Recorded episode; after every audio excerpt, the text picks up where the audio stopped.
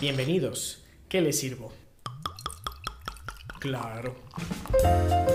Las cinechelas. Las Cinechelas, con Karina Mejía. Y Charlie Acevedo. Aquí hablamos durante una hora Mm, o dos, a veces más. de cine, sus géneros, Directores, actores, la cartelera. las que nos gustan, las que odiamos y por supuesto, De chelas. quédate porque de que hay chela y hay tema, lo hay.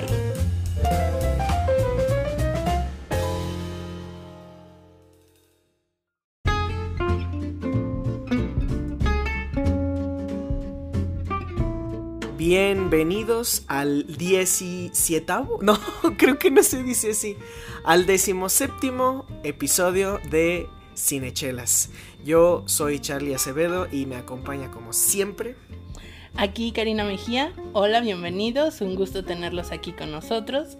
Y bueno, por si tú estás viendo en este momento ah, la transmisión en vivo, pues te mandamos un saludo muy grande a donde sea que te encuentres, tu casa, o ojalá que estas horas de la madrugada no sea tu oficina. La madrugada son las 10. Bueno, Ah, ojalá no estés en la Ya es oficina. tarde para horario de trabajo, claro que Así sí. es. Amigos, váyanse a su casa, es viernes, váyanse a divertir.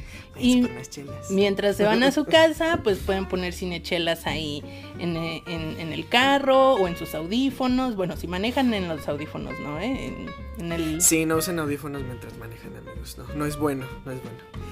Eh, el episodio de hoy es eh, ya el cuarto después del último de- que hicimos del, del director del mes. Es hora de hablar de otro director del mes. Y estrenamos año con Estrenamos año con este ajá, director. exacto, es un director que yo no conocía hasta hace dos días. La verdad es que tuve que hacer mucha investigación. Eh, debo admitir, no he visto una película completa así al- de, de- de punto A a punto B de él. Pero creo que su historia vale la pena este, de que hablemos no mucho de él. Que se conozca, darlo a conocer y que si te gusta, pues lo compartas, ¿no? Así es. Pero antes, antes que nada, Antes de todo, antes de que pase todo antes eso de que pase todo eso, y de que digamos de qué director estamos hablando, Sí, porque ah, todavía vamos a tenerlos en ascuas, claro, Ajá. a este punto nuestros amigos de Instagram no saben de quién estamos hablando todavía, pero a lo mejor que nos vayan a escuchar en Spotify la próxima semana ya lo vieron ahí en el título. Vamos primero con la cartelera, para no hacer mucho redunde. Estamos hablando de la cartelera del 10 de enero, amigos de Instagram, no se confundan, todas estas películas que vamos a hablar no se estrenan este viernes. Y algunas que valen la pena mencionar. Uh, no, bueno, se estrena una mexicana llamada La Liga de los Cinco, que yo la quiero mencionar porque es animación mexicana, es de Anima Studios. A mí el tráiler me llamó la atención, no sé cómo que me llenó este, ¿Sí te gustó? pues así como, te digo, me llenó este hueco de, de, ay, algo comercial y como para niños. se veía, se veía Sí. interesante, pero sí es así como, o sea, viendo los comentarios un poquito más racionales y es así como, ay, otro, otra vez el mexicano tratando de, de poner en alto su, no sé, como ciertas partes negativas de su, o sea, partes que son culturalmente comunes o demasiado estereotípicas y también hacer comedia con, este, con algo demasiado simple, ¿no? Entonces... Muy familiar la película. Sí, muy, muy familiar. No esperes un drama, no esper- Bueno, creo No, que el título sea, ya no, te lo anticipa bastante bien. En la Liga de los Cinco promete ser así como una especie de los Vengadores mexicanos. Los entonces- Vengadores mexicanos. Está, está muy extraño, pero, pero yo creo que vale la pena verlo porque es mexicana, no sé, denle una Sí. oportunidad, denle una oportunidad. Así También es. está, esta que yo sí la quiero ver porque me encanta Tom Hanks, Un buen día en el vecindario, de Meryl Heller. de- sale ya este, ese viernes eh, 10 de enero, toda- repito, no se van a confundir. Pues es Tom Hanks, es una biopic, no, no, no creo que este vaya más allá. es- es- yo creo que es algo que vale la pena y está figurando también para la temporada de premiaciones. Entonces, Así es. Yo no sé mucho de la película, me parece que vi solamente el tráiler. Tengo entendido que es como mucho de la idiosincrasia de Estados Unidos. Me parece que tal cual como mencionas, estamos hablando de una biopic de un personaje, me parece que es un presentador de televisión de Estados Sí, es Unidos un programa, muy conocido. Ajá, un, un programa eh, muy famoso. No recuerdo en qué década, eh, pero sí. O sea, creo que es el O, o, digo, como es como una especie de biopic, van a hablar como del qué hay detrás de, de todo eso. Si alguien en Instagram sabe un poquito más de eso, ahorita que nos comenten. También, a Cari quería hablar de esta película que, que después de, de, escuchar de qué trata se me hace muy, muy, muy interesante. Bueno, esta viene en la sala de arte, si van a Cinépolis más cercano. Es decir, es una película de arte, no tiene un perfil tan comercial. Y estamos hablando de El joven Ahmed. Quiero decir, quiero creer que se así pronuncia, porque esa H intermedia, quién sabe en, en árabe cómo, cómo suene, pero El joven como... Ahmed es una película del año pasado, 2019, y trata de la historia de un chico que es reclutado para esta guerra religiosa en el Medio Oriente. Un familiar cercano, un hermano mayor, un primo, algo por el estilo, es como líder eh, religioso, entonces le da la misión de, pues ahí, hacer un encargo. Si no han visto el tráiler, no les quiero dar más spoilers, pero pues me parece a mí que la premisa está muy interesante porque la película va de este intento de un adolescente, un niño, 12, 13 años, de profesar su religión, el Islam, y cómo, cómo todas las personas alrededor de él se lo impiden. Eh, llega un momento de estar en, encarcelado, cosas por el estilo, y en la cárcel no lo dejan rezar, eh, su mamá le dice que no lo haga, bueno, muchas situaciones, y está muy interesante por eso, ¿no? Porque finalmente todas estas acciones son motivos religiosos, ¿no? O tiene un trasfondo religioso. Está bastante interesante pues porque ya no es solo como el berrinche o la pandilla este adolescente, es como un carácter formal religioso, ¿me explico? Está interesante, habrá que ir a ver qué, qué tal está esta película. Y qué tal como plasma esa búsqueda de, de esas libertades, porque uh -huh. todos dirían, bueno, pero es que la religión es como que te, te oprime y te encierra. Y te... Bueno, hay gente que, que, que, este, que necesita la libertad de, de, de, tener esos parámetros o, esa, o esos dogmas en su vida, porque, o sea, espiritualmente le ayudan. Entonces, no sé, hay gente que no. No, no sé. No sé. Que no. Y qué, qué, qué, interesante la temporalidad en la que está saliendo esta película. Así es, correcto, eh, porque justo, uh -huh. y digo, este es un comercial intermedio, así como cuando Spotify te mandan los comerciales cada media hora, así te estamos Paguen lanzando. Premium, por favor. Ah, no, sí, definitivamente, para que nos escuchen también por Spotify. Uh -huh. ah, pueden encontrar ya un review express por ahí que, que les preparamos sobre esta película de los dos papas, los dos papás. Los dos papas. Los dos, los dos papas. papas. Ah, producción Netflix, que seguramente ya habrán visto por ahí en la plataforma, si es que se han metido en estos días de vacaciones. Y bueno, pues para que vayan y lo escuchen. Sí, a nuestros amigos de Instagram, lo van a, que nos están viendo en este momento, van a poder escucharlo ya el día de mañana. Ponerlo de fondo, este en su si ustedes trabajan como yo en los sábados van a poder ponerlo de fondo mientras trabajan esas 5 horas. Tenemos algún comentario o algo por el sí estilo? nuestros amigos de Dracker Brewing ¡Uh!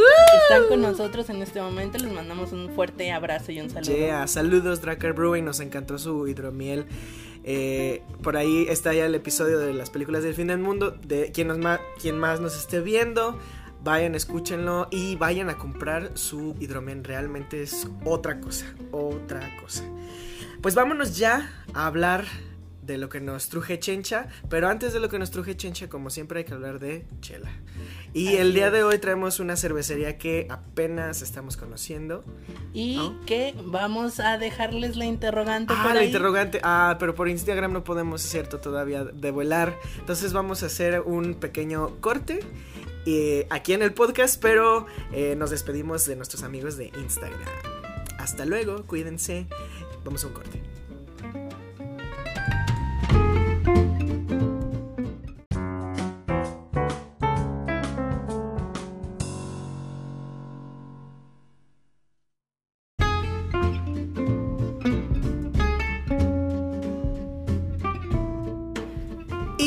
Volvemos a Cinechelas, episodio número 17. Ahora vamos a hablar de esta cervecería que, bueno, por ahí nos agregó ya en Instagram y nos dio mucha curiosidad porque la verdad es que yo no, desgraciadamente, muy desgraciadamente no conocía su trabajo. Yo tampoco, y ¿eh? Ahorita lo vamos a probar.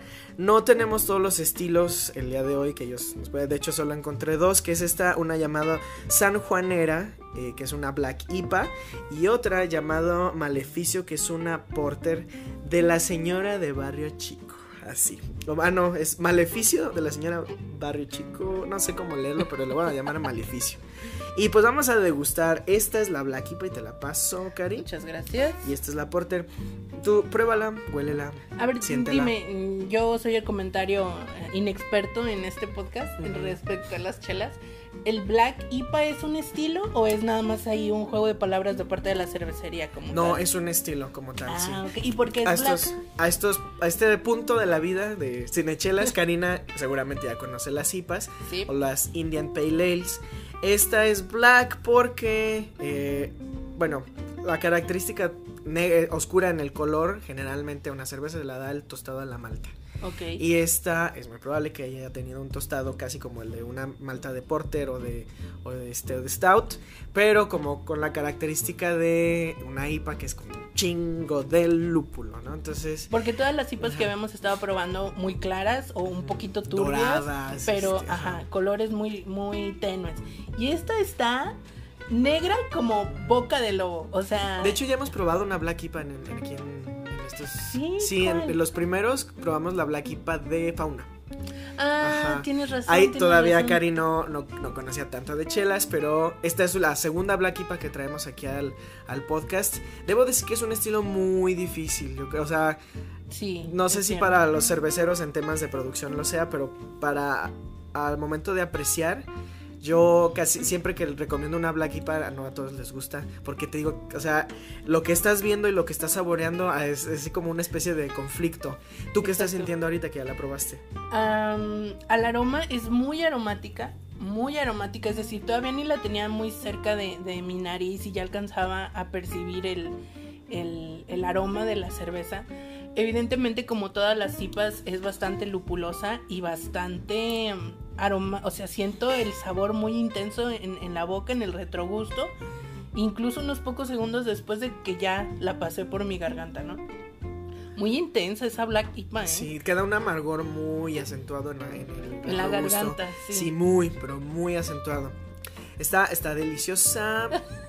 Yo está sé que tú eres deliciosa. muy fan de las IPAs. Sí, mm, últimamente ya como que me estoy fastidiando un poco de ellas.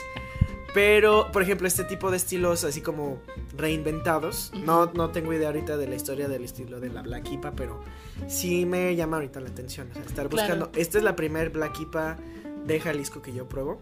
Ah, este. ok. Ey, no hemos mencionado de quién. Bueno, sí dije. Sí, sí, dijimos bueno, cervecería. los nombres, pero la cervecería es Barrio, Barrio Chico. Eh, orgullosamente tapatía. Qué interesante, ¿eh? Sí. Mira, yo, yo soy muy visual, soy una persona muy, muy visual. Y nada más de ver el trabajo que hay en las etiquetas de esta cerveza, me doy cuenta que esta cervecería está haciendo bien las cosas desde Ya ahorita. punto cero, ¿no? La etiqueta está súper padre, súper padre. No es una etiqueta común y corriente que tú estés acostumbrado eh, en una cerveza cualquiera. Tiene un, un corte especial en, en el borde. Es un detalle que a mí me parece que, que deja ver qué tanto cuidado le están poniendo al proyecto los, los cerveceros. Ajá. Las ilustraciones están perrísimas, Sí. obviamente, barrio chico, pues imagínense, aquí vemos a una, a una chava bastante seductora, muy de barrio ella. O sea, una sanjuanera, como dice, Ajá. dicen las malas lenguas en esta ciudad. Y me gusta, me gusta mucho lo que está, lo que, lo que avecina este proyecto. Está, está muy padre. Ojalá podamos probar ese, ese otro estilo que no encontré allá en Craft, que fue quien me recomendaron esta cerveza.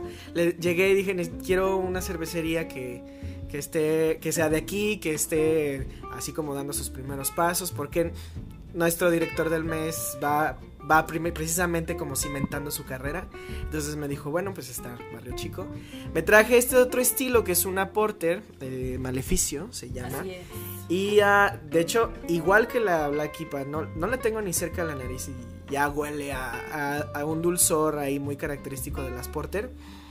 Tiene un cuerpo muy ligerito, así como el, nuestro encaje de Bruselas está como deslizándose muy rápido en el, en el vaso. Ah, vamos a probarla. Ay, a huevo. A ver, a ver, a Es ver. seca al final y tú sabes que eso a mí. ¿Eso a ti te gusta? Sí. En este tipo de cervezas, ¿no? ahorita en la noche, con este frío, no quiero nada refrescante, la verdad. Eh, este, amanecimos que a, a 9 grados, casi. Está helando. Estaba helando, estaba muy, muy frío. Entonces, sí, ya tenía ganas de una chela como esta, fíjate. ¿Tú qué percibes ahí? Definitivamente dulce al aroma. Igual que tú, apenas lo estaba acercando a mi nariz y ya empezaba a detectar ese olor así como caramelizado, no sé, dulzón evidentemente para mi gusto y para mi lengua es un descanso después de la Black IPA porque es mucho menos amarga y así como que, ay, descansas. está sabrosa, ¿eh? Está, está, muy a gusto. Estaba viendo el porcentaje de alcohol que tiene. Yo esperaba que, fuera alta y no, tiene apenas un 5.5 esta maleficio. Sí, es una porter muy ligerita. Entonces está muy a gusto como para acompañar un podcast así. Así, a gusto. A gusto, así como para... Que, ah, vamos a chocarla entonces. Es hora. Tú te quieres, entonces asumo que quieres quedar con la... Ok, muy bien yo, le entro, yo le entro bien a la Black IPA, Cari se queda con la Porter. Y bueno, para terminar esta pequeña cata, Barrio Chico, recomendación cinechelas del episodio número 17. Y pues vámonos ya con Javier Dolan. Con lo que nos... Con lo que nos truje Chen Chan. En francés en francés, l'accent eh, québécois. Ah, en francés. Bueno, vamos a hablar de Javier Dolan. No, no es coincidencia que Charlie le salga el pan francés. Yo, yo le digo que parece pan francés. Y ahorita le salió el pan francés. No es coincidencia porque resulta que el día de hoy vamos a hablar de un director de cine eh, quebequiense. Quebequense. Bueno, es canadiense de la zona este, de Quebec. De Quebec, sí. y para quien todavía no lo sepa, no lo haya intuido o no lo haya leído, pues estamos hablando de el jovencísimo Javier Dolan. Y decimos jovencísimo porque tiene apenas 30 años. 30 porque nació en el 89, sí tiene apenas 30 años y ya tiene ocho películas en, su currículum. Y no cualquier película, ¿sabes? No, o sea, son películas que han este, roto madres en, en, Cannes. Cannes es casi como su, su gran este su, jardín de así su, jardín de juegos exacto. ha recibido ovación de sabe cuántos minutos de pie roto récord en ese tipo de cosas y bueno AFAC shot para Charlie cada vez que y bueno. El... Que, va a acabar con la garganta bien amarga con los El día de hoy sí voy a necesitar una, una, un, un buen litro de agua después de esta, de esta Black eh, él empezó su carrera realmente cuando era un niño. Este actuó en una película, que en este momento no tengo el nombre, pero ese fue como de sus primeros papeles. Después fue doblador de voz. Y bueno, esto es un dato que a Karina le gustó mucho cuando lo encontramos. Él fue la voz en francés este, quebequense de Ron en la saga de Harry Potter. Lo cual está increíble. Pues, está chistoso. Está chistoso, ajá. Sobre todo porque bueno, él empezó como un actor, así como infantil, infantil o adolescente también. Eh, de repente por ahí tiene un crédito en It, la última película. No, sé ni siquiera. No, yo tampoco, está interesante. está muy extraño. Pero eh, su primer guion lo escribe a los 16 años y lo produce a los 19. Lo produce, lo, actúa, y lo, y lo dirige. O sea, Javier Dolan, y aquí vamos a comenzar como el, el debate de este, de este episodio. Javier Dolan es súper fan de hacerlo todo. ya hemos hablado de otros directores que son obsesivos, que son controladores, pero como que le dan chance a otras personas. Sí, incluso Wes Anderson da chance que los otros hagan su trabajo, O por lo menos en el título de los créditos tiene el nombre de alguien más, aunque sabemos que él está detrás, detrás, detrás, ¿no? Javier Dolan no, Javier Dolan no pierde el tiempo poniendo nombres eh, ajenos y él se va, o sea, lo comentábamos hace un momento y creo que es parte de que es como su visión y es como su forma de, de plasmarlo, ¿no? O sea, pues yo sé cómo quiero esto, pues yo lo hago. Yo sé cómo quiero que se vea esto, pues yo lo hago. Yo sé cómo quiero ver en pantalla esto, pues yo lo hago, ¿no?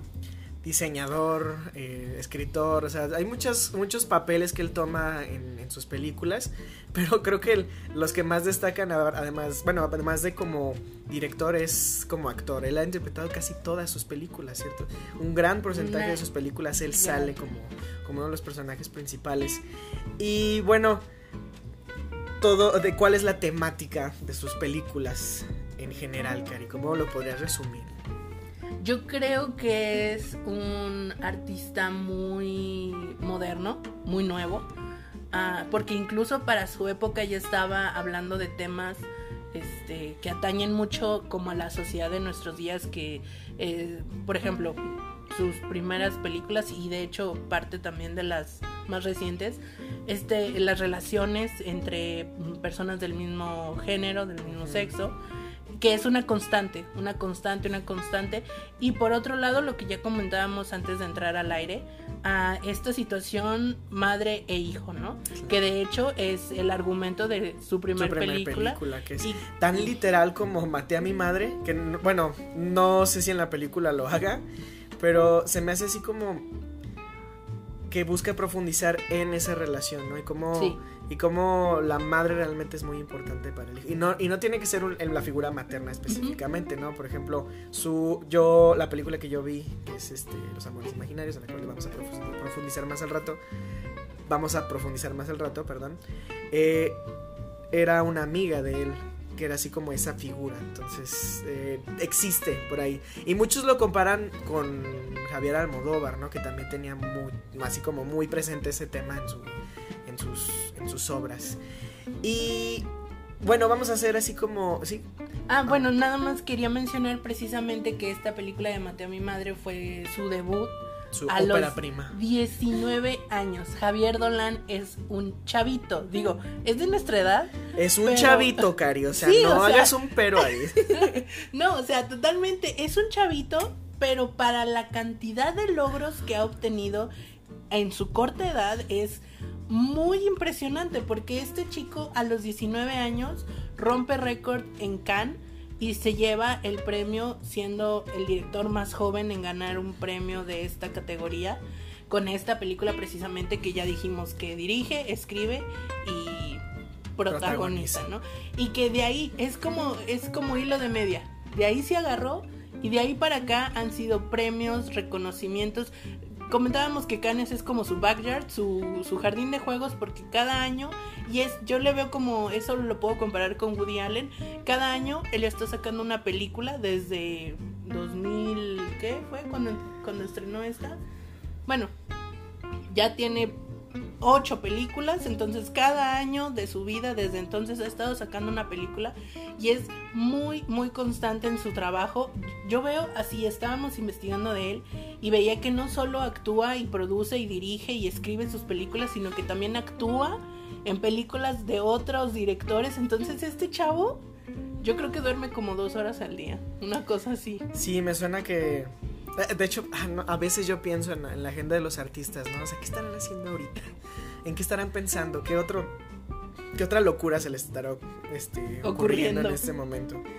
Y vamos a listar ahorita así como la, varias de sus películas y después Sí. este, estas tres que es una selección que hicimos Karina y yo, más Karina que yo, porque yo apenas estoy introduciéndome en el mundo de Javier Dolan. Pero eh, bueno, está la que ya mencionamos que es este Maté a mi madre. Eh, otra película que ya recibió muchas críticas según leí, que se llama Solo es el fin del mundo, porque muchos dijeron que tuvo un- agarró un cast súper genial de actores franceses, Marion Cotillard, Vincent Cassel, ay, Lea, Lea, no me acuerdo de su apellido. Sí, la que sale en eh, Blue is the Warmest Color. Ajá. Eh, ah, cierto, sí, también sale ahí era. Y ah, que muchos críticos dijeron que no la aprovechó. Y eso da pie, o sea, esto, a este tema de que él siempre ha tenido un problema con los críticos Con los comerciales. críticos, o sea, Y a pesar de las críticas, ganó premio de Cannes ese año con esta película. O sea, sí, lo llamaron narcisista y este, algunos lo llaman pretencioso. Mm, Yo puedo decir que tal vez, así como con mi ojo comercial, entiendo por qué sus películas son tomadas así. O sea, realmente si no vas en el mood así total de ver este tipo de cine que es muy complejo, no, no, lo, vas a, no, no, lo vas a disfrutar, ¿no? Entonces, si, si, alguna vez te sentaste de malas a ver una película de este carnal, no lo vas a querer. Así va. Sí. Entonces, eso por ese lado. Fíjate que a mí me surge una, una, una metáfora bastante chistosa respecto al trabajo de Javier Dolan. en este punto de vista de que es narcisista porque lo hace todo, o sea, dirige, escribe, eh, protagoniza, hace vestuario, hace ah, producción, todo. Y yo me quedo pensando, pues, ¿qué no es así los freelancers hoy en día? Ah, o sea, ellos hacen el copy, hacen el, el diseño, hacen el edición de video. freelance, lo haces todo. Y luego haces redes sociales, o sea... Sí es como otro millennial, o sea, a lo mejor... Es otro millennial. Sí, sí, sí, totalmente. Digo que yo estoy súper en contra de esta clasificación de millennial y boomer y toda esta situación. Pero sí que, si hay que decirlo de una manera como sencilla y tangible, yo creo que es parte de la forma en que las nuevas generaciones están aprendiendo a hacer las cosas, o sea, involucrándose un poco en todo. Y yo siento que tiene que ver mucho con esto, o sea, yo creo que él ha de decir, pues si yo ya sé dirigir, yo sé actuar, yo pues yo lo hago, o sea, no se va como con esta parte que también yo siento que eso sí es pretencioso de decir, ay, es que quiero que fulanito de tal haga la dirección de arte o quiero que fulanito de tal, no, o sea, creo que él está más enfocado en resultados, resultados, resultados, ¿no? Y que, vaya la redundancia, le han dado resultado trabajar de esta manera. Que a pesar de eso, con el paso del tiempo ha ido incorporando personas a, a su equipo de producción. Hace un momento veíamos a Andrew. Andrew. Eh Ay, tapón, tapín, tapón. no, bueno, es este foto, eh, cinematógrafo que ya está trabajando muy cerca con él. Así es. Ah, no, no tengo el nombre ahorita a la mano. Entonces, fíjate que de cierta manera yo comprendo su estilo y que él se sienta a gusto trabajar de esa manera. Porque al principio, y digo, quien habrá por ahí algún. algún compañero, este, amigo, podcast escucha que tenga el anhelo o haya tenido el anhelo de hacer cine en algún momento y que pues tus primeros pininos así es, o sea, tú diriges, tú escribes, tú actúas, tú lo haces todo porque obviamente no hay presupuesto para pagarle a todo el crew de personas necesarias. Pero está bien, está chido porque tú te involucras en todo, te salen las cosas como tú quieres, como tú lo estás imaginando en tu cabeza y, y, se vale. Y yo creo que tal cual, o sea, creo que el, la producción de sus películas ha ido incrementando en complejidad a lo largo de los años y poco a poco él se avisó en la necesidad de incorporar a nuevas personas en su en su equipo, ¿no? Pero y él lo comentaba en una entrevista, a mí no se me hace como narcisista porque porque le hacían la crítica, ¿no? Así como de es que tú abarcas toda la película de Tom en la granja, ¿no? Y él es como, pues es que yo era Tom, y estaba en la granja, entonces tenía que salir yo, ¿no? O sea, es también como, creo que los críticos son boomers. Ah. y él tiene esta mirada fresca, así como... Sí, se me hace así como, no, no sé si puedas llamar en general a un artista, sea director, actor, escritor, pintor, este poeta de la calle, narcisista, porque a fin de cuentas eh, son personas exponiendo sus puntos de vista, sus perspectivas y, y, obviamente, eh, bueno, yo creo que es parte de cómo el ser humano maneja el lenguaje, ¿no? La de las primeras cosas de las que hablamos eh, al nacer y al tal vez al morir, somos de nosotros, entonces de nosotros es que vemos todo claro, nos podemos poner en los zapatos de los demás, pero a, fin de cuentas, al ponernos en los zapatos de los demás es como logramos cambiar nuestra perspectiva y hacer la nuestra y de todos modos volvemos a nosotros, ¿sí me explico? Sí. O sea, es como encontrar el espejo en las otras cosas. Entonces, yo no creo, en general, que podamos llamar a ni a Javier Donan ni a cualquier otro este, artista narcisista Ah, por favor, estén en desacuerdo conmigo y déjanos sus, sus eh, comentarios. ajá, sus réplicas en los comentarios en Facebook o en Instagram, por favor. Arroba cinechelas. Arroba cinechelas y diagonal cinechelas. no sé si se diga diagonal. En Facebook, en cinechelas, ahí nos encuentran. Eh, pues empecemos a hablar de sus películas, Cari. Eh, la primera, y es básicamente la única que logré ver para este episodio. Y yo creo que es de sus películas la más ligera. y famosa también por lo Sí. mismo. Entonces, creo que es la que lo consagra totalmente como al cuarto de la fama. Y estamos hablando de Los, amores, imaginarios. Jinx. Que en inglés tiene una traducción bastante feíta. Que me parece que es Heartbeats o algo así. Ajá. Mm, no, ¿No? Ahora los traductores del, del, del francés al inglés no, no, la no, lograron. no, no, no, no, no. Ya vi que es un problema general esto de la traducción de títulos, porque de Ah, no sé, como, como este, como anglófono no nativo. Sí me gusta. ¿Heartbeats? Sí, suena, suena Porque el título original está en francés. Bueno, hay que decirlo, un 80% de las películas de Javier Dolan Casi todas. están en francés eh, canadiense, Canadiense. Porque sí dista un poquito del francés de Francia. Entonces, mm, bueno, dejémoslo ahí. Sí, por vamos ahora. a dejarlo ahí. Pero bueno, a Los Amores Imaginarios cuenta la historia de estos dos amigos, uno de ellos es Javier Dolant. y ah, él, él es un chico que es gay y, él- y ella es una chica eh, que, bueno, son amigos ellos y se enamoran del mismo carnalito. Y ah, básicamente la trama va alrededor de cómo uno y una se lo están ganando o no.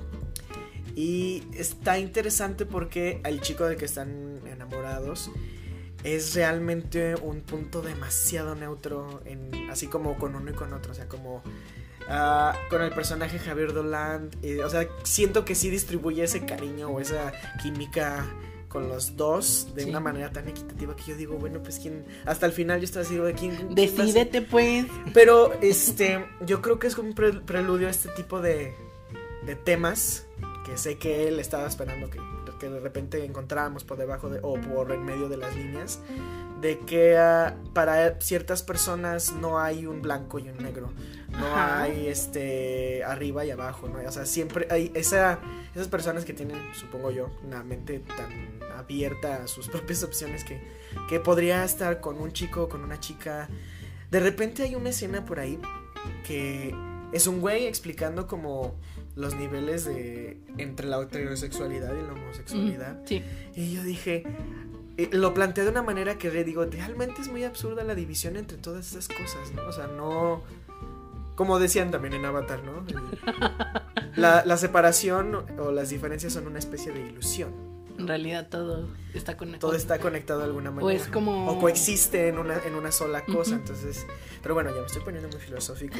Y es lo que logra este cabrón. O sea, realmente eh, tiene escenas que, bueno, a, a lo mejor a otros ojos podrán parecer muy, muy lentas y muy así como. ah, no sé qué estoy viendo. Pero hay simbolismo por todos lados. Sí. En los colores, en. Yo creo que él es más bien como de ritmo. O sea, por ejemplo, Sí, es Wes. Anderson es color, es estética, es simetría. Este, no sé, Hayao Miyazaki, no, perdón, Hayao, estoy haciendo otro.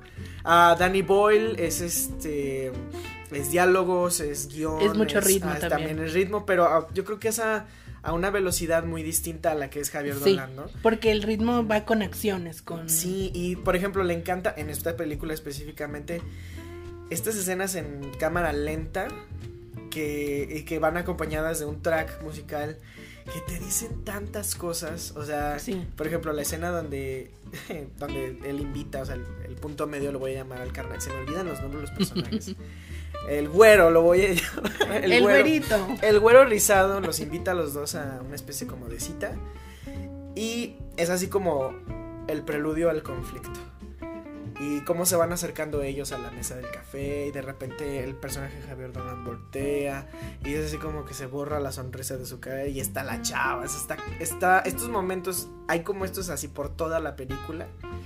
Y se me hace muy, muy, muy padre que, que, que, que quiera manejar ese tipo de simbolismos en pedazos tan interesantes.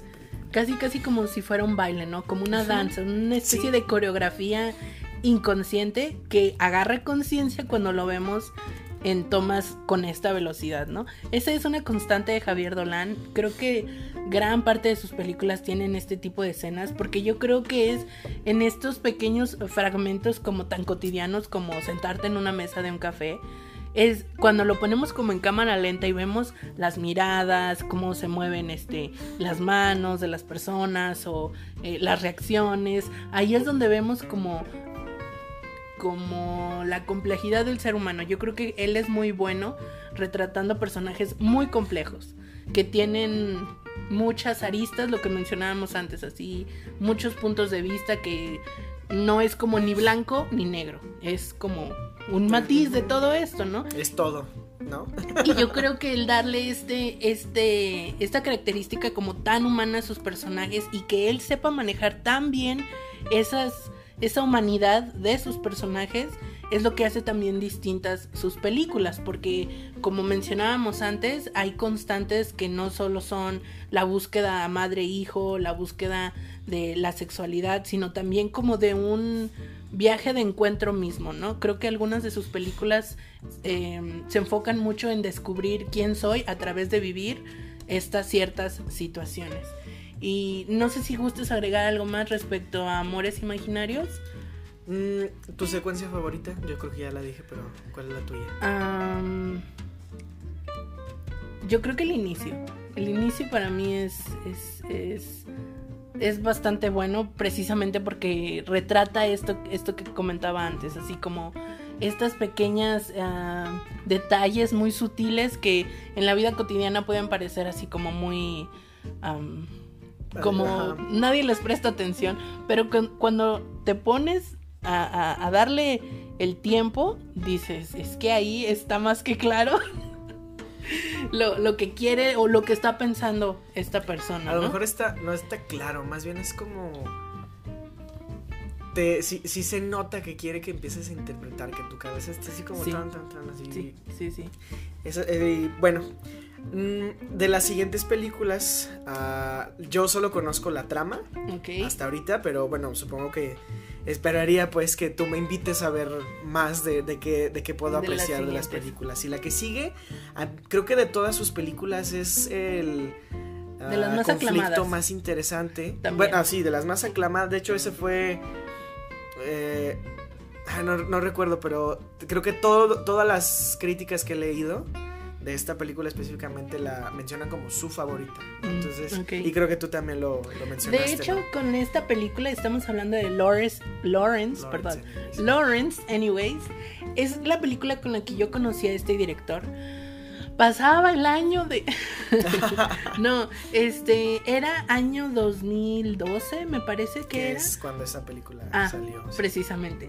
Eh, yo estaba participando en el Festival de Cine de aquí de Guadalajara y bueno, entre que íbamos a ver diferentes películas y el jurado y esto y aquello, resulta que unos de los amigos que estábamos este, ahí, que conocí en el festival, mencionan, oigan, este, ah bueno, para los que no conozcan el Festival de Cine de aquí de Guadalajara, tiene un premio especial que se llama el Premio Maguey. El Premio Maguey es una categoría específica del festival que premia a películas con temática LGTBT ahí ustedes corríjanme qué, vocablos me faltarán. y justo ese año, una de las películas que estaba participando para el premio Maguey era Lawrence Anyways. Entonces, algunos de los compañeros que estaban ahí en ese momento fue como, oigan, vamos a ir a ver esta película, está en... Eh, para, para, está compitiendo en, en la selección de premio Maguey y es de Javier Dolan hay que ir a verla, sí, seguro. Y yo así como, pues, ¿quién es él? No tengo idea, pero pues vamos a verla, ¿no? Y fue un día así como que ya habíamos terminado de hacer nuestras obligaciones en el festival y fue como, pues va, queda el horario, nos vamos. Y me acuerdo que fuimos a verla a este lugar que personalmente eh, no sé si todavía está en funcionamiento creo que se llama Estudio Larva. Bueno, yo lo conozco ah, solo como Larva. Es un café abajo, luego una biblioteca y al fondo es. Y que está súper rarísimo. Yo no conozco la historia de este edificio en la ciudad de Guadalajara, pero antes. Antes era un cine. Pero como teatro, e, está. Y ahorita, o bueno, hasta donde yo lo conocí estaba en obra negra. Como que lo destruyeron y lo dejaron ahí así como medio muerto.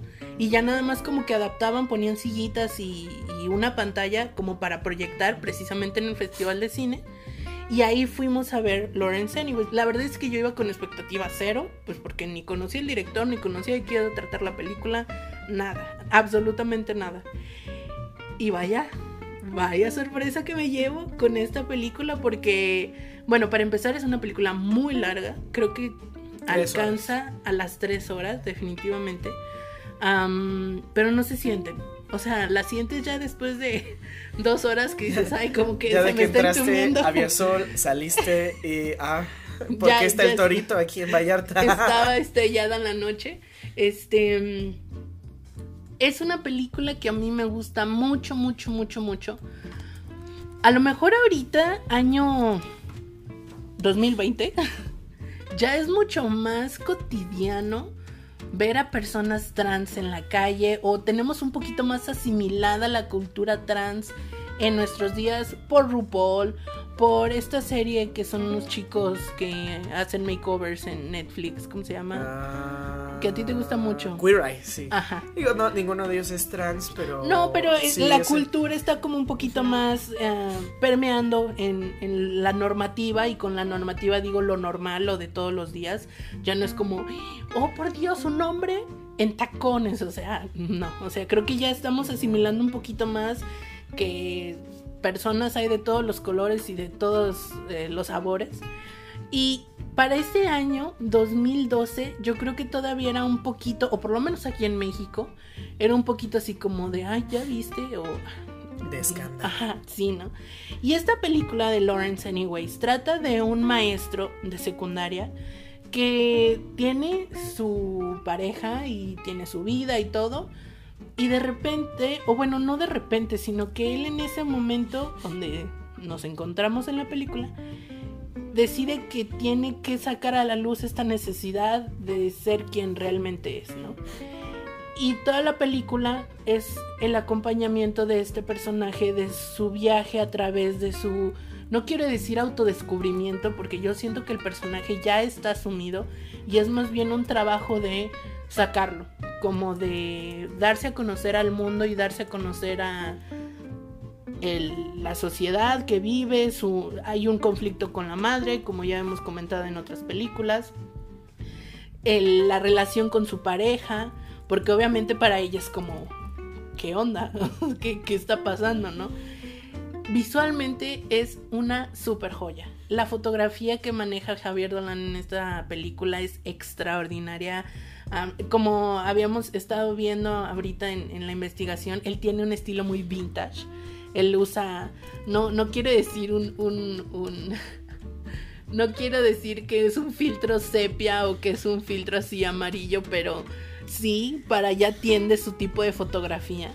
Pero no es un vintage descolorido. Él le encanta la gama de colores, es muy colorido en, en, en las, en la paleta de colores de sus películas. Y siento que eso lo logra más que con los escenarios, con el vestuario. Sí, Es totalmente. que el vestuario parece que es lo que está más como con más cuidado. Todo seguramente está cuidado, pero Sí. creo que el vestuario sí está muy, muy, muy así como piqui piqui en, en ese- con pinzas. Ajá. Y sobre todo en esta película porque, pues imagínate que él empieza a experimentar con ropa femenina. Entonces es ver como esos, esos atuendos de que él eh, entra en una falda y luego de repente ya trae un arete.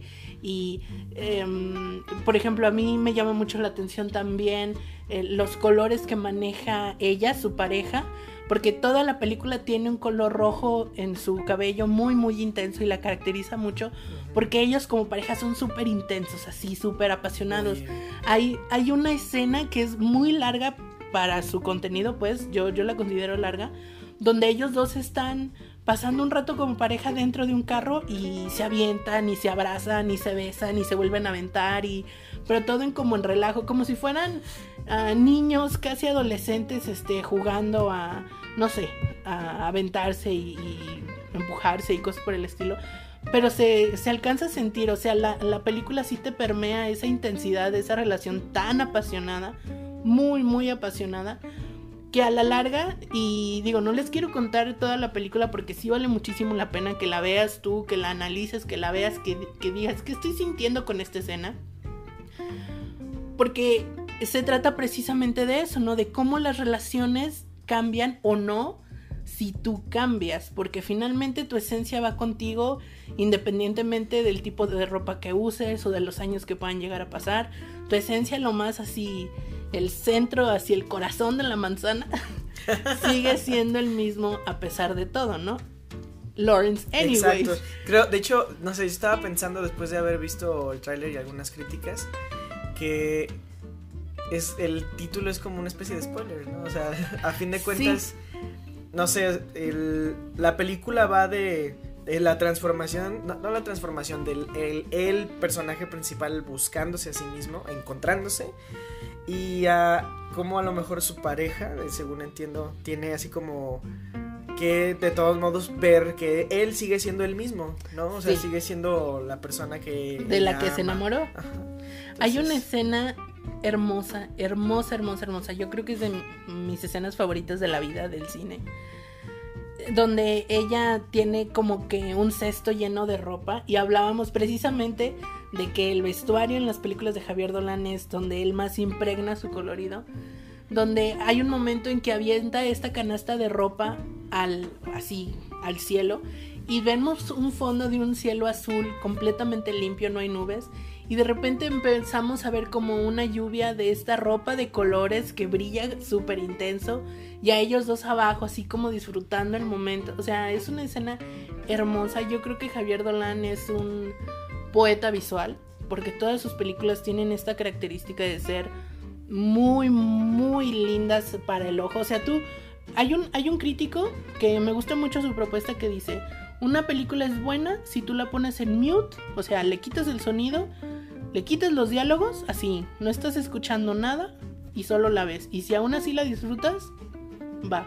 Y yo creo que las películas de Javier Dolan pueden ir por ahí, porque visualmente son muy atractivas, son no sé, las veo así como un dulce, un caramelo que puedes degustar y degustar y, son sabrosas, pues, a la, vista. Sabrosas y complejas, como esta vez. Así es. Así es. Así es, Barrio Chico. Eres complejo en, tu, en, tus ingredientes y en tu receta. Y bueno, esa fue Lawrence Anyway. Creo que de todas, de toda su filmografía, creo que es la que más me dan ganas de ver. Que no, él no aparece. No, él no interpreta aquí. ¿Qué onda? ¿Dónde quedó el narcisismo? ¿Qué pasó, Javier? Sin embargo, sí aparece una de sus actrices favoritas, Anne Dorval. Este, que de hecho lo acompaña en casi todas sus, sus películas y que es como una de sus musas. Aparece en I Kill My Mother, en Maté a mi madre, en Los Amores Imaginarios, sí, Mommy, este, bueno, madre en otras traducciones y su más reciente Macías y Maxine. Entonces, ahí al estilo de otros directores que hemos estado retomando en el podcast, pues él también tiene su Dream Team. Podremos incluso dejarlo así como característica de cualquier director que esté en estos especiales. Yo creo que ya sí. Ya tienen ¿eh? su equipo, o sea, no, no. ya tienen su people. Su people, e, e, people, e people. O sea, su equipo de people. Básicamente. Es, básicamente, es, eh, yo creo que eso también le ayuda a un director a establecer su estilo y, su, y consagrarse, ¿no? O sea, ¿Qué más? Pues es, así es como funciona el trabajo. Yo lo veo así como un cocinero que ya sabe cuáles son sus sabores predilectos, ya sabe que... Sus ingredientes, a quién se los va a comprar, dónde los va a cosechar. Sí. Exacto. básicamente. Ver eh, cómo el arte se refleja, se replica en muchas otras cosas. En muchos espacios, sí, es verdad. Vámonos con esta última película de la lista que... Eh, a mí me llama mucho la atención que está basada en una obra de teatro, ¿cierto? Así es. Y uh, estamos hablando de Tom en la granja. Tom a la ferme. A la, ferme. de farm. Creo que es farm. Sí. Ajá, a la ferme creo que es otra cosa, pero bueno, a sí, la farm. Sí, sí, sí, sí, sí. Es del 2013 y es protagonizada precisamente por, ay, adivinan quién. Javier Dolan.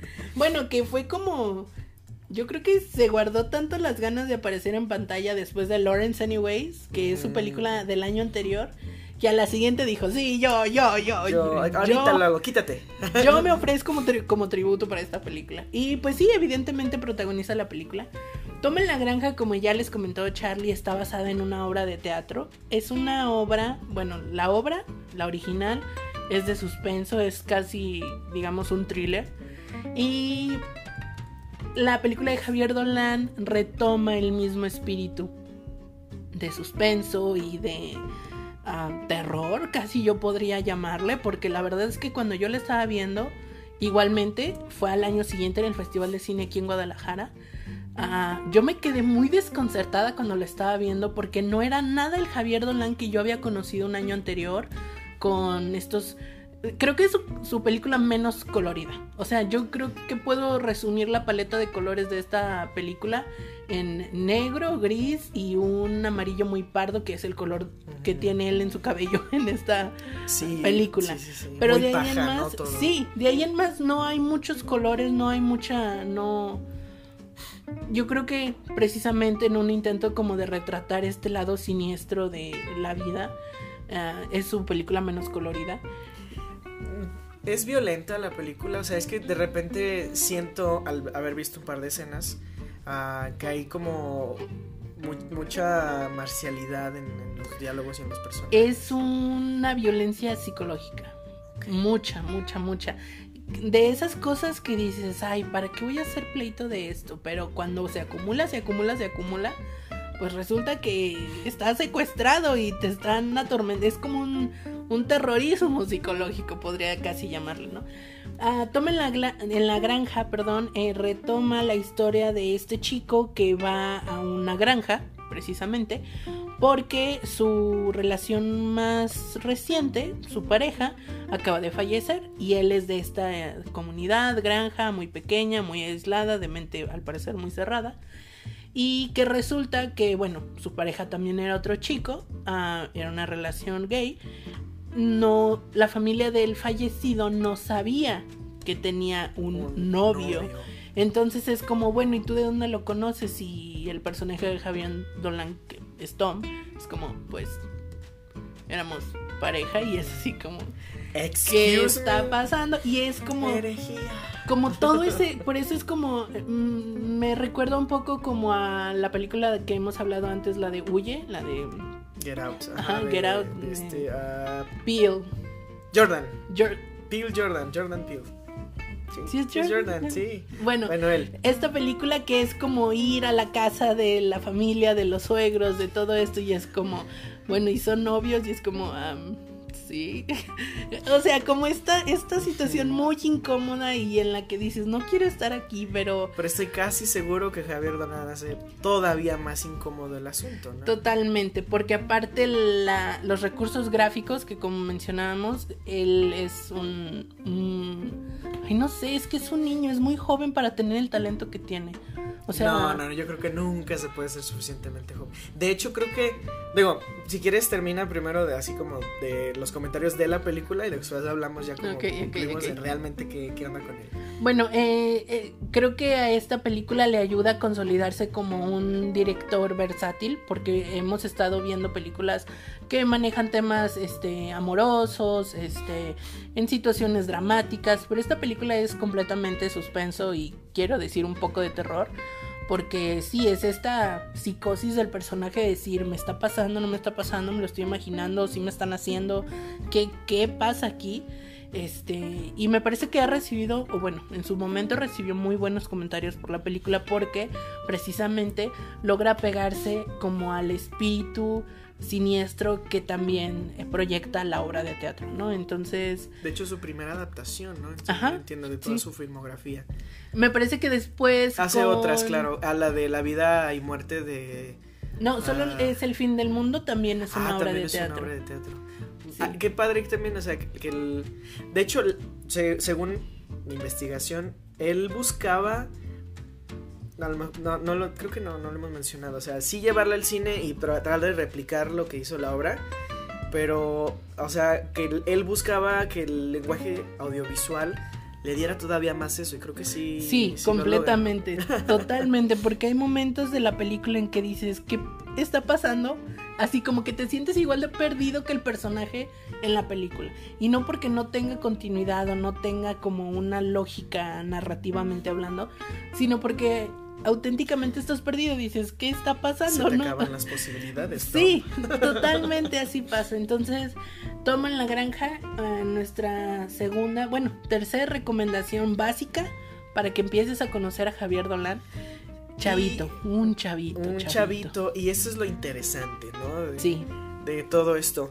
¿Cómo así como retomando el comentario de, es que cómo es posible que tenga tanto talento tan joven, no puede ser posible, claro que sí. De hecho, Sí, yo creo que, o sea, debe haber alguna forma en que él como que concentre todo, todo, o sea, yo pienso ese mundo de cosas que trae en la cabeza como cualquier otro artista lo trae y aterrizarlo a la manera de que ya desde que no desde que iba yo supongo en de hecho no cuenta su biografía que dejó la universidad no para dedicarse a ser actor bien y después pues empezó en el cine y o sea yo creo que encontró ya su, su total vocación entonces no sé creo que simplemente se ha enfocado, ¿no? Ha, ha tenido, ha, Sí. ha llevado sus objetivos a donde, por, no por nada él toma la batuta de casi todo. Entonces, Yo creo que es un artista que sabe muy bien lo que quiere. Tiene muy clara su visión de cómo le gustan las cosas, de qué es lo que quiere obtener. Tiene muy claro cuál es el resultado que está buscando. Y la verdad es que hay cineastas, si les podemos llamar así, que no tienen ni en todo el cuerpo la mitad de talento que tiene este, este jovenazo. Porque no, o sea, estamos hablando de que saca una película al año. ahora. Ah, eh, sí, o sea, y es, la verdad es que es muy impresionante precisamente por lo que hablamos, porque no solo se, se limita a dirigir, él escribe, él hace fotografía, él hace vestuario, él hace, él la protagoniza. Entonces, creo que si tú en este año 2020 estás buscando nuevas experiencias en el cine, Javier Dolan es una recomendación, la primer recomendación de Cinechelas para que comiences el año conociendo de un cine que pues seguramente no vas a encontrar en Cinépolis, O sí, en sala de arte, amigos, vayan a sala de arte. tal vez sí, pero que a lo mejor vale la pena que, que inviertas un poquito de más de tiempo buscándola, rentándola si la encuentras en alguna plataforma por, por internet, porque es un, es un cine diferente. Totalmente diferente a lo que estamos acostumbrados y sin embargo eso no te va a dejar un mal sabor de boca. Yo creo que lo que te decía antes, el, el cine de Javier Dolan siempre te va a dejar así como en éxtasis visual porque pues su fotografía es bellísima. Bueno, ahora no quiero, bueno, este último comentario más bien de, de Javier Dolan. Yo apenas empecé a conocerlo, yo creo que durante el resto del mes voy a seguir viendo sus películas porque realmente me- sí, sí me atrapó con, con este Les Amours Imaginaires. Y cabe mencionar que estas películas de las que le estamos hablando son el principio de su filmografía. Apenas, sí, la, la, la ¿cómo se llama? La colita del iceberg, ¿no? La punta. La punta del iceberg. Pero la punta del iceberg eh, como hacia atrás, ¿no? O sea, tiene producciones muy nuevas. Este año sacó Matías sin Maxim. Tenemos esta película que se llama Muerte y Vida de John F. Donovan, donde su- protagoniza eh, Jessica este, Chastain y... este chico de Game of Thrones, Jon Ah, Snow. ¿Y cómo se llama? Kit Harrington. Ajá, Kit sí, sí, sí. Y es su primer película. Sí, dije, su primer película en inglés. Ajá. Ah, Porque- esa fue su primer producción en inglés, ¿correcto? Y bueno, Javier Donan, muchachos. Y bueno, Y Fax, sí, cierto. Y Fax. shot, shot, shot de barrio Con chico. este shot terminamos de hablar de Javier. De Javier.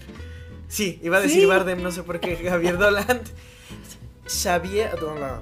Eh, vamos ahora a hacer un, peque- un pequeño así como rebote de qué va a pasar en los globos de oro este, me, este año. Eh, yo me estoy enterando que va a ser ya el próximo fin de semana. Así es. Y yo tenía la idea de que estos premios eran hasta marzo, ¿no? No es cierto, los Oscars. Pero estos ya eran en febrero, ¿no? Por ahí así de... Sí. Que bueno, yo estoy un poquito desorientado al respecto. Yo ya había visto las nominaciones y creo que vale la pena que las revisemos. Porque pues ya... Así es. Mm, Señores, si tienes Netflix seguramente ya viste La tres, mitad de a- los la mitad de las nominadas. Ah, bueno, vamos, vamos yo creo nada más con las categorías principales, ¿no? No creo, no creo que sea este necesario meternos al desmadre de la, del- de las series y todo eso, porque pues aquí es en Echelas nos gustan las series, pero vamos a hablar de películas. Así es. Eh, mejor película, esto me caga un poco de los de los este globos que dividen entre drama y comedia. Y es así como, güey, pues ponlos todos en una categoría y que se hagan pedazos, ¿no? Unos a, a otros. Bueno, total que mejor película drama están nominadas El Irlandés de Martin Scorsese, a 1917, que ya habíamos leído por ahí de ellos. No, bueno, de ellos. De esa película, no sé, no sé de qué. ¿Es la de Clint Eastwood? Mm, De Clint Eastwood, no, es de Sam Mendes, de hecho. Sale este. ah, ah, caray, estoy leyendo el. Estoy leyendo el cast y sal, creo que conocido nada más tengo aquí a Benedict Cumberbatch. Ah, nada más, fíjate. Se estrena este 17 de enero aquí en México. Y es una película de la Primera Guerra Mundial, tengo entendido. Eh, el póster está muy padre, tiene un diseño gráfico ahí como muy contrastante. Bueno, está esa película, está Joker como mejor película de drama también. Esta historia... Phillips. Todd Phillips, no sé si esté por ahí en director. Ay, sí está. Bueno, historia de un matrimonio y los dos papas, que, de la cual ya espero que hayan escuchado nuestro eh, review express. Tres producciones Netflix Tres de cinco. Aquí en drama. Vámonos a drama. comedia musical. No sé por qué siguen pidiéndolo, pero. ah, yo soy Dolemite, que también es Netflix. Ah, Jojo Rabbit, que es la última película de este. ah, Taika Waititi. Sí. Ten- ¿Tenías un comentario, Karen? Am, Dolemite se estrenó aquí en México, en Netflix México. Eh, Porque sí, yo tenía está. la impresión de que la vi, pero no estoy segura. Como que no le hicieron mucha. No, no, mucha bulla no. O sea, así como mucho. Yo la vi así como pasando por el browse de. Mi feed, perdón. Y después leímos sobre ella en algún episodio. Dije, ah, mira, era esa película. Pero sí, como que no le están haciendo tanto a fiesta. Pero bueno, es una película interpretada por Eddie Murphy. Su gran comeback de Eddie Ajá. Murphy. Exacto, porque así como habíamos dicho ya anteriormente, como que llega, regresa, se va, desaparece. Siguiendo con la lista, puñales Por, la, espalda. Qué horrible. Estoy leyendo una lista española, creo yo. Sí, yo te escucho Entre- así como puñales y yo estaba viendo navajas y yo, bueno, también. Sí, Karina y yo tenemos dos listas distintas. La suya es latinoamericana, supongo. Entre navajas y secretos, a lo mejor la puedes reconocer mejor. Knives Out, si eres Out. anglosajón. Esta película que ya les habíamos ah, recomendado con. Habrá que hacer un. Tú, tú la viste, ¿no? ¿Qué tal si Sí, un ya review express para que todos la, la? Claro que sí, con mucho gusto. Érase una todos vez ustedes. en Hollywood de eh, Quentin Tarantino y Rocketman. Mm, Rocketman. ¿Cómo fíjate ves? estas, interesante. estas, ¿cuántas películas son? 10 películas nominadas a esa categoría de mejor película. Unos en drama y otros en película. ¿Crees alguna que no debería estar ahí, tal vez? Am, a lo mejor porque no la he visto, pero no sé si Dolemite tenga que estar aquí. Habrá que verla. Habrá que verla habrá y que luego verla. ya les digo qué show, qué pasó por ahí. Este, ¿tú realmente consideras, por ejemplo, tú que ya viste ah, las cinco, las cinco en drama, ah, bueno, menos 1917, ¿verdad? ¿Cuál, ¿Cuál de ellas de drama crees que tenga más posibilidades? Está complicado, ¿eh? Porque a mí me gustó mucho, mucho The Marriage Story. Pero el Joker fue la revelación del año pasado. O sea, fue un. ¡Wow! Fue un antes y un después Fue para. polémico, fue, Sí, fue bueno. y es fue- una película muy buena. O sea, y si no has visto el Joker este punto de tu vida, no sé qué te voy a hacer. Porque Nada, sí, Cari, deja el micrófono ahí, por favor. sí hay varios, estoy seguramente que sí hay varias personas que no han visto el Joker en este momento. Date el tiempo, de verdad. Te lo prometo que vas a disfrutar esta película. Algo te va a causar. Algo te va a No costar. sé si miedo, no sé si asco, no sé si eh, estremecimiento, pero algo te va a causar esta película. Por favor, vela. Recomendación cinechelas. Cinechelas Y luego te vas a escuchar el review. meses. El review express, sí, le escúchenlo, por favor. Ahora, mm, se me hace muy raro que no esté Parasite en ninguna de las categorías, ¿no? Es que es extranjera. Ah, fuck, sí es cierto, malditos. Bueno, total que como mejor director está nominado Bo Joon-ho, que es el director de Parasite, Sam Mendes, el director de 1917. Hay que ver esa película, ¿no? Todd Phillips por Joker, Martin Scorsese por El Irlandés y Quentin Tarantino por Érase una vez en Hollywood. De ellos, ¿quién crees que se la lleve? No sé, Yo esa- creo que Bong. Bong. Sí, realmente. Ah, es que ya viste Parasite, ¿no? Y estás bien enterada de fuck. Sí, yo creo que. Todd Phillips aquí está nada más como. Por requisito. Ajá, por requi- No requisito, yo creo que sí como honorario. Así que, bueno, la lograste, te vamos a dar la nominación, ¿no? Está chido. Si logra la del Oscar, yo creo que. No, Este, si logra la del Oscar. La voy nominación, a- la Ah, nominación, la nominación. nominación. Yo no creo que, nin- que, que, que Todd Phillips gane ninguno de los dos premios, No. ¿sabes? No. No. Luego, mejor actriz protagonista en drama. ¿Por qué se paran? Perdón, estoy diciendo esto mucho, pero. A lo mejor como Ajá. para dar más premios. Ah, pues sí, así como para Porque si lo metieran todo en un mismo costal, pues no. Cynthia Erivo, Will Harriet, esa no la ubico. ¿Se ubicas esa película? No, no, no. Ya se habrá estrenado aquí. Eh, Yo no he escuchado. No, no he escuchado nada de Harriet. Habrá que buscar. Scarlett Johansson por Historia de matrimonio. Saoirse Ronan por. Mujercitas, que se va a estrenar también este mes, tengo entendido. ajá, así es. Que es de Greta. No, Sí, Greta- sí, sí, sí, sí, sí. Gerwig, sí. Ajá. Ah, ok, sí, sí es ella. No, es, es un- a lo Sí, mejor estoy es Greta. la Greta con la chica, esta chica que está. Greta Gerwig. Gerwig, ok. Eh, también está Charlize Theron por Bombshell y René Zellweger por Judy, que he escuchado que esa, que es- o sea, René Zellweger se va, va, va a tomar el control de todas las premiaciones donde salga. Yo vi el tráiler ah, hace poquitito, no sé, creo que sí en el cine, no me acuerdo. Wow, o sea, de Está verdad, padre. solo viendo el tráiler, de verdad, súper wow. Me llama mucho la atención esta película de Bombshell, El Escándalo, me parece que se llama aquí en Latinoamérica.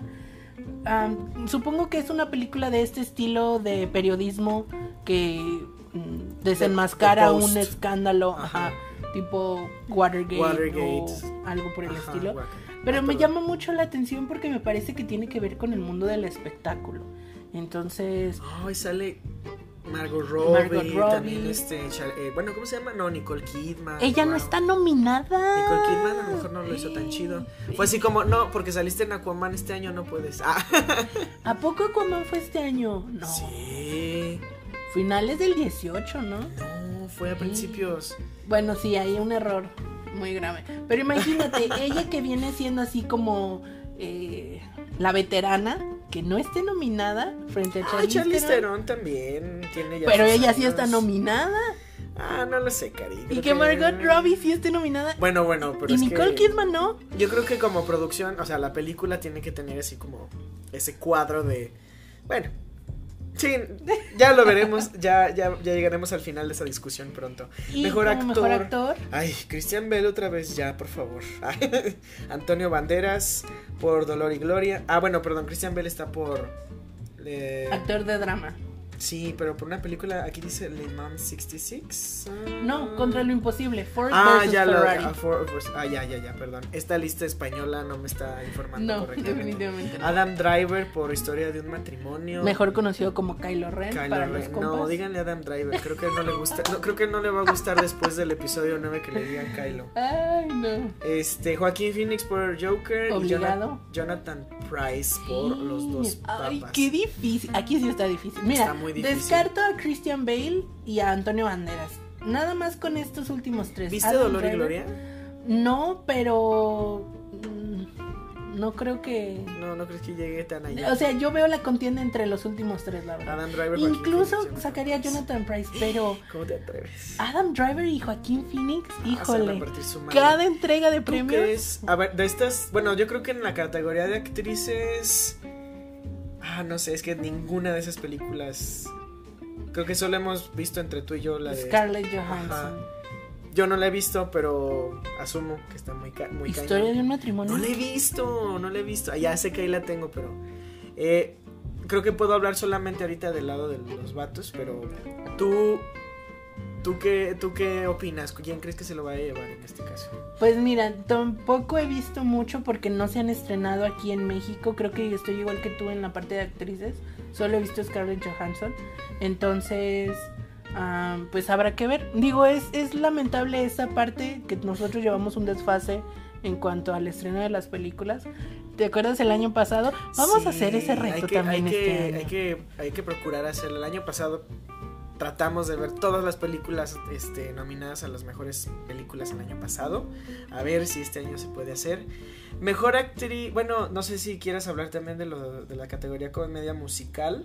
Está Aquafina, esa actriz se me hace muy, muy es, interesante es que un año muy bueno para ella, es el año revelación, porque pues ella estaba haciendo trabajos pues de comedia, de este cosas muy ligeras y de repente se mete en esta película que es un drama no no no no gigante y que lo hizo muy bien siendo que ella no tiene como tanto tanta experiencia en la parte de actuación ella me, me parece que venía haciendo stand up que venía haciendo música, Música, de hecho como rapera o algo así. entonces está está interesante eh cómo cómo salen de repente los talentos escondidos Sí, también está otra vez Kate Blanchett ya, por favor.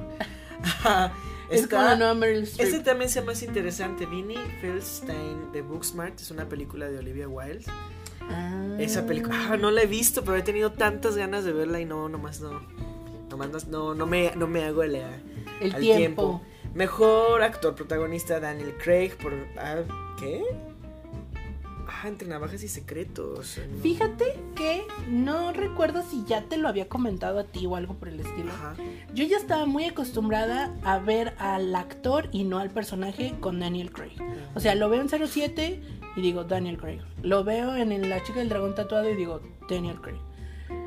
Y lo vi entre navajas y secretos. y dije, wow, Sí aquí sí hubo un trabajo de personaje mucho más sustancioso porque trabajó la voz de una manera bastante peculiar. Creo que el personaje en sí se define por la manera en que el actor trabajó su expresión de la voz, que es como una forma muy distinta como estamos acostumbrados a escucharlo expresarse y hablar. Entonces yo creo que a lo mejor eso le puede valer la nominación.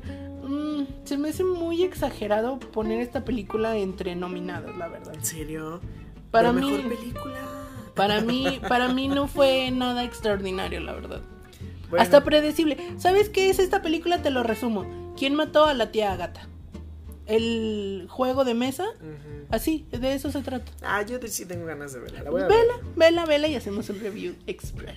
Entre otros nombres que están, por ejemplo, hay mejores actores de reparto. Por ahí está Kate, Kathy Bates, está Anne Bing, Laura Dern, Jennifer López por The Hustlers, eh, Margot Robbie también por Bombshell, que estamos hablando, Tom Hanks, ah, la película que se estrena este fin de semana precisamente, A Beautiful Day in the Neighborhood, Anthony Hopkins por Los Papas. Que a mí se me hace muy curioso esto siguiente, que estén Al Pacino y Joe Pesci, pero Por- Robert De Niro no, la- no, no llegó. ¿no? Y él era el triada. Sí, protagonista.